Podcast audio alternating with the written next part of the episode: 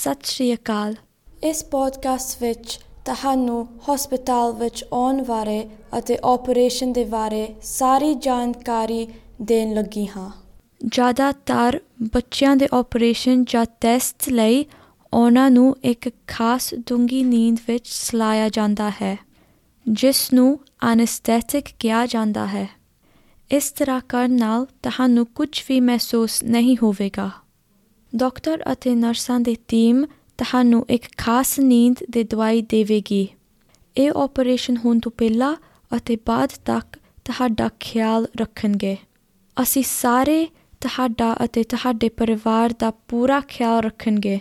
ਤਾਂ ਕਿ ਜਦੋਂ ਤੁਸੀਂ ਘਰ ਵਾਪਸ ਆਉਂ ਤਾਂ ਤੁਹਾਡੇ ਕੋਲ ਆਪਣੇ ਦੋਸਤਾਂ ਨੂੰ ਦੱਸਣ ਲਈ ਦਿਲਚਸਪ ਕਹਾਣੀ ਹੋਵੇ। ਸੁਣਨ ਲਈ ਬਹੁਤ ਕੁਝ ਹੈ।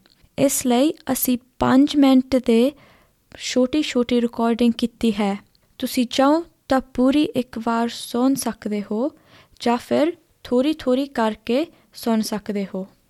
ਇਸ ਪੋਡਕਾਸਟ ਵਿੱਚ ਤੁਹਾਨੂੰ ਹਸਪੀਟਲ ਵਿੱਚ ਆਉਣ ਤੋਂ ਲੈ ਕੇ ਆਪਰੇਸ਼ਨ ਤੋਂ ਬਾਅਦ ਉੱਠ ਕੇ ਘਰ ਜਾਣ ਤੱਕ ਸਭ ਕੁਝ ਦੱਸਣ ਜਾ ਰਹੇ ਹਾਂ।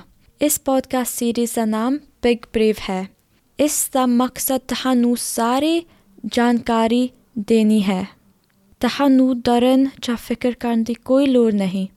ਕਿਰਪਾ ਕਰਕੇ ਸਾਨੂੰ ਆਪਣੀ ਨਿਦਾਰ ਹੋਣ ਬਾਰੇ ਦੱਸੋ, ਜਿਵੇਂ ਕਿ ਤੁਸੀਂ ਡਾਕਟਰ ਦੇ ਗਏ ਅਤੇ ਤੁਸੀਂ ਆਪਣੇ ਸਰੀਰ ਬਾਰੇ ਕੁਝ ਸਿੱਖਿਆ ਹੋਵੇ। ਹਰ ਇੱਕ ਹਸਪੀਟਲ ਥੋੜਾ ਬਹੁਤਾ ਅਲੱਗ ਹੁੰਦਾ ਹੈ, ਪਰ ਫਿਰ ਵੀ ਅਸੀਂ ਤੁਹਾਨੂੰ ਦੱਸਾਂਗੇ ਕਿ ਕੀ ਹੋਵੇਗਾ। ਤੁਹਾਡੇ ਆਪਣੇ ਸਰੀਰ ਬਾਰੇ ਮਜ਼ੇਦਾਰ ਗੱਲਾਂ ਵੀ ਦੱਸਾਂਗੇ।